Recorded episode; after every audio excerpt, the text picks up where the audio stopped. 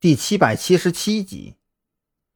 提审这个梁秋宝，他跟其他几个人不太一样。张扬当即做出了决定。这个家伙显然比其他人知道的更多一些。对于张扬这个决定，小王没有持任何反对意见。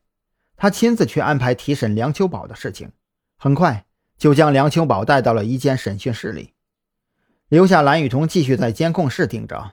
张扬和小王负责对梁秋宝进行审讯。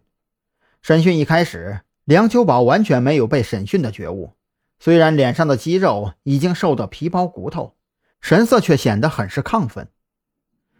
我知道你们肯定会第一个提审我，我也知道你们在羁押室安装了监听设备。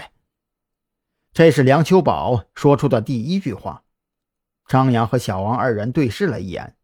二人都感觉到有些棘手起来。这种状态的梁秋宝让二人觉得，甚至和之前看到的完全不是一个人。告诉我你的姓名、年龄、职业和民族。张扬深吸了一口气，提出了这个最简单的问题。他需要测试一下眼前这个梁秋宝的思维是否正常。我不知道。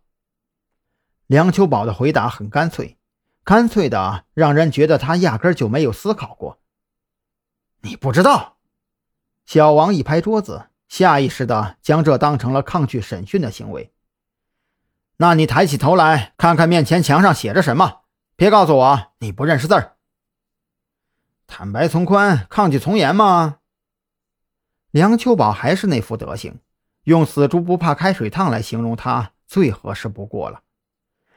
小王气得站起身来，用气得颤抖的手指指向梁秋宝，却不知道该再说点什么来表达自己的愤怒。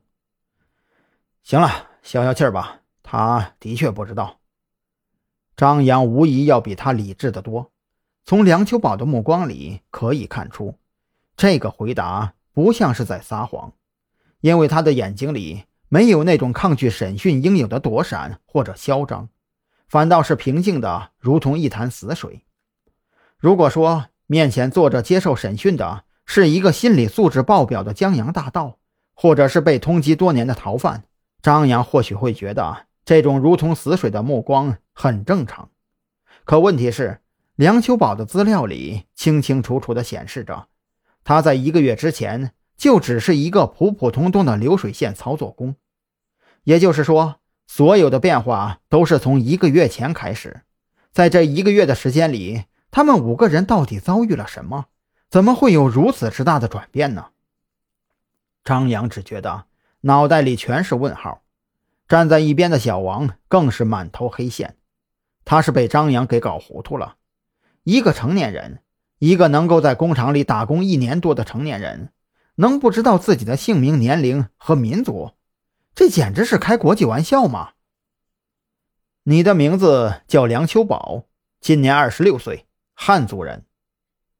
张扬平静的开口说完这话，回头示意小王先坐下，冷静冷静，这才再次转头看向梁秋宝，嘴角露出一抹温和的笑容。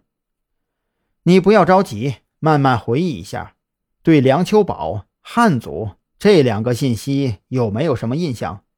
就比如说熟悉感，或者说抗拒感。梁秋宝吗？嗯，好吧，那我就是梁秋宝，二十六岁，汉族。至于职业嘛，我不知道。梁秋宝压根就没有去思考，反倒是理所当然的用张扬的提醒来对刚才的提问做出了答复。